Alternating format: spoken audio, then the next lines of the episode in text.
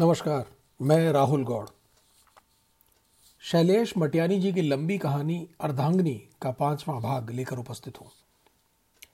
कहानी सुनाने से पहले एक तो ज़रूरी बात यह बताऊँ कि यह कहानी उन्नीस सौ सत्तासी में लिखी गई थी और मैंने इसे पढ़ा प्रसिद्ध साहित्यिक पत्रिका हंस के 25 वर्षों की कहानियों के संकलन में, जो मुझे एक पुस्तक मेले में भाग्य से हाथ लगा।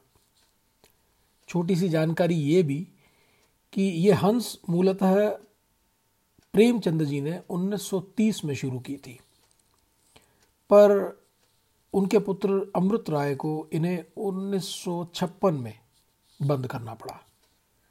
1986 में प्रसिद्ध साहित्यकार राजेंद्र यादव ने इसे फिर प्रारंभ किया और तब से हिंदी साहित्य की कदाचित सबसे कद्दावर पत्रिका ये बनी हुई है।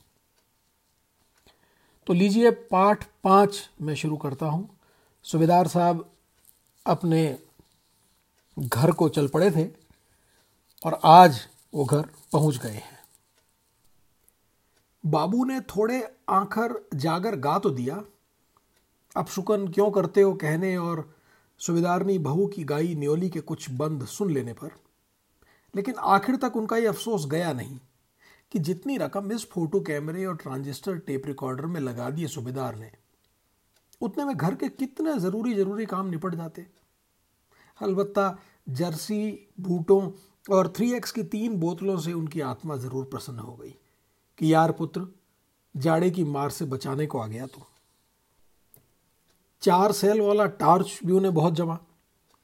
और दस पाँच दिन बीतते न बीतते तो खुद ही इस मज़ेदार मूड में आ गए कि यार पुत्र, पैसा तो साला हाथ का मेल ठहरा। पुरुष की शोभा ठहरी, ज़िंदा दिली और रंगीनी। ले आज तू भी क्या याद करेगा? चार आखर भगवती जागरण पूरी श्रद्धा से कर देता हूँ। क्या करता हूँ, कहता है तू? रिकॉर्ड ऑन करता हूँ तो कर फिर ऑन। हरि भगवान जी, प्रथम ध्यान में किसका धरता हूँ? तो ध्यान धरता हूँ उस चौमुखी विरंची विधाता का मैया महाकाली जिसने की ये अपूर्व सृष्टि रची, और आकाश की जगह पर आकाश, धरती की जगह धरती, और पहाड़ की जगह पहाड़, नदी की जगह नदी, अग्नि की जगह अग्नि, और क्या नाम? माता गौरी शंकर खप्पर धारिणी की पानी की जगह पानी को उत्पन्न किया, और की फूल को पत्तों, दूध को कटोरे के आधार पर रखा हाड़ मास के पुतले में रखी प्राणों की संजीवनी आरी मैया सिंह वाहिनी, कैसी अपरंपरा हुई सृष्टि कि सारे ब्रह्मांड में एक महाशब्द व्याप्त हो गया। मनुष्य तो मनुष्य हुआ, पाताल में का पक्षी भी। मैं यहाँ, तू कहाँ, गाता दिखाई दिया। कहीं ऊँचा हिमालय रखा, कहीं गैला समुद्र। कहीं धूप रखी, कहीं छाया, कहीं मोहिनी रखी, कहीं माया। मिरंची के बाने सृष्टि रची, विष्णु के रूप पोषण किया और शिव के रूप किया संहार। दूसरा स्मरण तेरा है, माता भगवती, कि तूने भी जब गौरी पार्वती से माया का रूप, महाभद्रा, महाकाली रखा, तभी संहार किया महिषासुर का, और तभी स्थापना हुई तेरी भी हाट की कालिका। घाट की जोगनी के रूप में घर को घरणी तू हुई बन को हिरणी, पूत को माता हुई, पिता को कन्याकुमारी। बाबू देवी जागरण गाए जा रहे थे। जाने कब गिलास में बाकी बची रम को एक ही घूंट में चढ़ाकर खूंटी पर से हुड़का भी उतार लिया उन्होंने और दुड़हुक दुड़दुड़ का लहरा लगाते पूरी तरह लय में हो गए। उनके माथे पर सौ चुटिया तक रंग में आ गई। पूरी पट्टी में कौन है उनके मुकाबले में पार्वती महाकाली का जागरण रचाने वाला?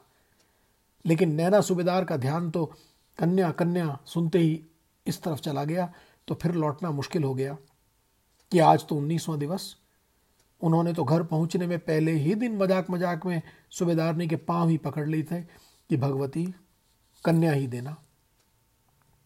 हाँ तरंग तो कुछ तब भी ज़रूर रही होगी, लेकिन दृश्य भी उत्पन्न तभी होता है जबकि भीतर कोलाहल हो। जागर में भी तो यही बताया बाबू ने कि प्रथम तो उदित हुआ शब्द, तब कहीं जाके सूरज।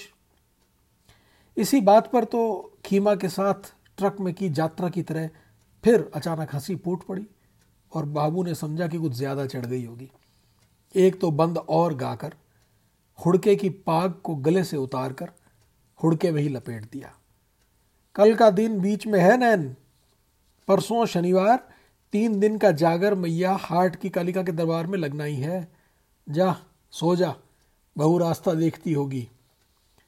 मैया के दरबार में देखना कैसा जागर लगाता हूँ। आखिरी जागर होगा ये। बुढ़वा जी बदमाश हैं। बच्चे रास्ता देखते होंगे, नहीं कहते। क्या कह रहे थे उस दिन? कि जीवन की चक्की का एक पार्ट जाता रहा, एक रह गया। माँ को परम धाम गए ठीक ठीक कितने साल बीते होंगे? ज्यो ज्यो छुट्टियाँ पूछ रहती जाती हैं, बीता और विस्तार पता चल रहा है। चंपावत में रात कैसी बीती थी? भीतर भीतर कोई यहाँ तक ज़ोर बांधने लगा था। कि राइफल की नोक पर सामने बिठाए रखो इस औरत को और बताओ इसे कि रोम रोम में जो व्याकुलता जगाए चली गई हो, इसका देनदार कौन है? हवा की जगह आंधी का रूप रखती खुद गायब होती जा रही हो और नैन सिंह सुबेदार पेड़ की डालों से लेकर पहाड़ की चोटियों तक कांपता पड़ा रह गया है। रात के इस अनंत लगते हुए इस सन्नाटे में। रूप भी शरीर से है। इसे तुम क्या नैना सुबेदार से कुछ कम जानती होगी भगवती?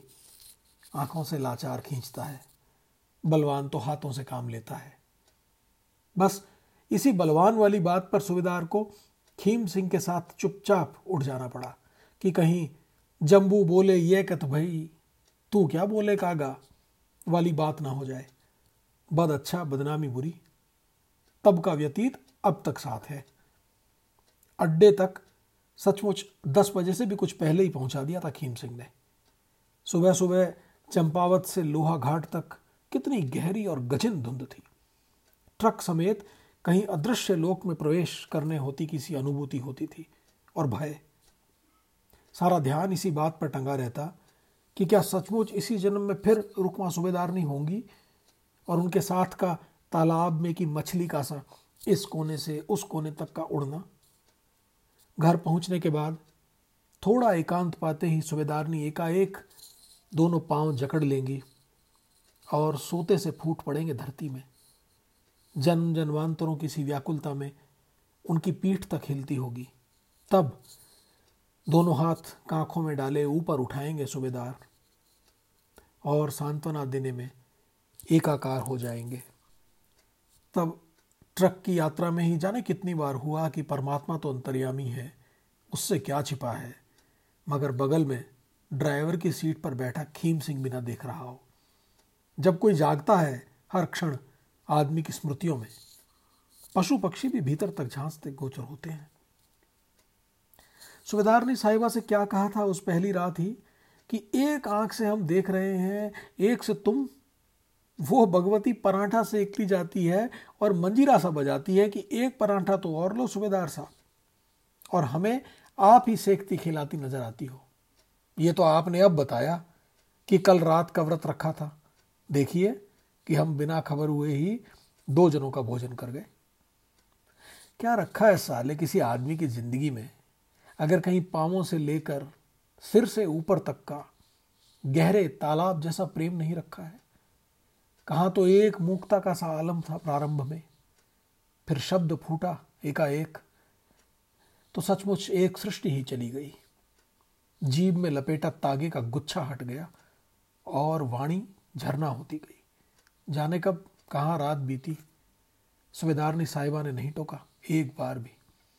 सिर्फ़ इतना कहती उठ खड़ी हुई कि बिहान तारा निकल आया है। सुबेदार को भी यही हुआ कि माता भगवती, तू नहीं तो और कौन है? कौन जागता है दिन रात हमारे लिए? कौन देता है इतना ध्यान? किसे पड़ी है हमारी इतनी चिंता? वह गाँव पहुँचने की पहली रात थी, किंतु डोंगरे बालामृत वाले कैलेंडर में माँ हाट की कालिका के पांवों के नीचे आ पड़े शिव शंकर की सी जो दशा अनुभव हुई थी, वो अब तक साथ है। फ़र्क इतना कि शंकर अनजाने आ गए पांवों के नीचे, नैना सुबेदार अंत प्रेरणा से। सुबेदारनी विहान तारा निकल आया। कहती खड़ी हुई ही थी कि बिस्तर से पाँव बाहर रखते तक में नैना सुबेदार ने उन पर अपना मत्था टेक दिया था। मुँह से कुछ नहीं बोले, मगर सुबेदारनी ने सब सुन लिया। छुट्टियों के लिए अर्जी लगाने के दिन से लेकर यहाँ पहुँचने के दिन तक की सारी व्याकुलता पर कैसे अपने ही रक्त में से बार बार अवतरित होती। रोम रोम में छा जाती रही सुबेदार नहीं बाज़ार निकलते तो कैसे साक्षात उपस्थित होती सी खुद ही ध्यान दिलाती रहती पग पग पर कि उनके लिए क्या क्या वस्तुएँ लेनी है और क्या बच्चों और बाबू के लिए, इनका जाने कब, कहाँ से अचानक छाया की तरह का प्रकट होना और सारा ध्यान अपनी ओर खींच लेना।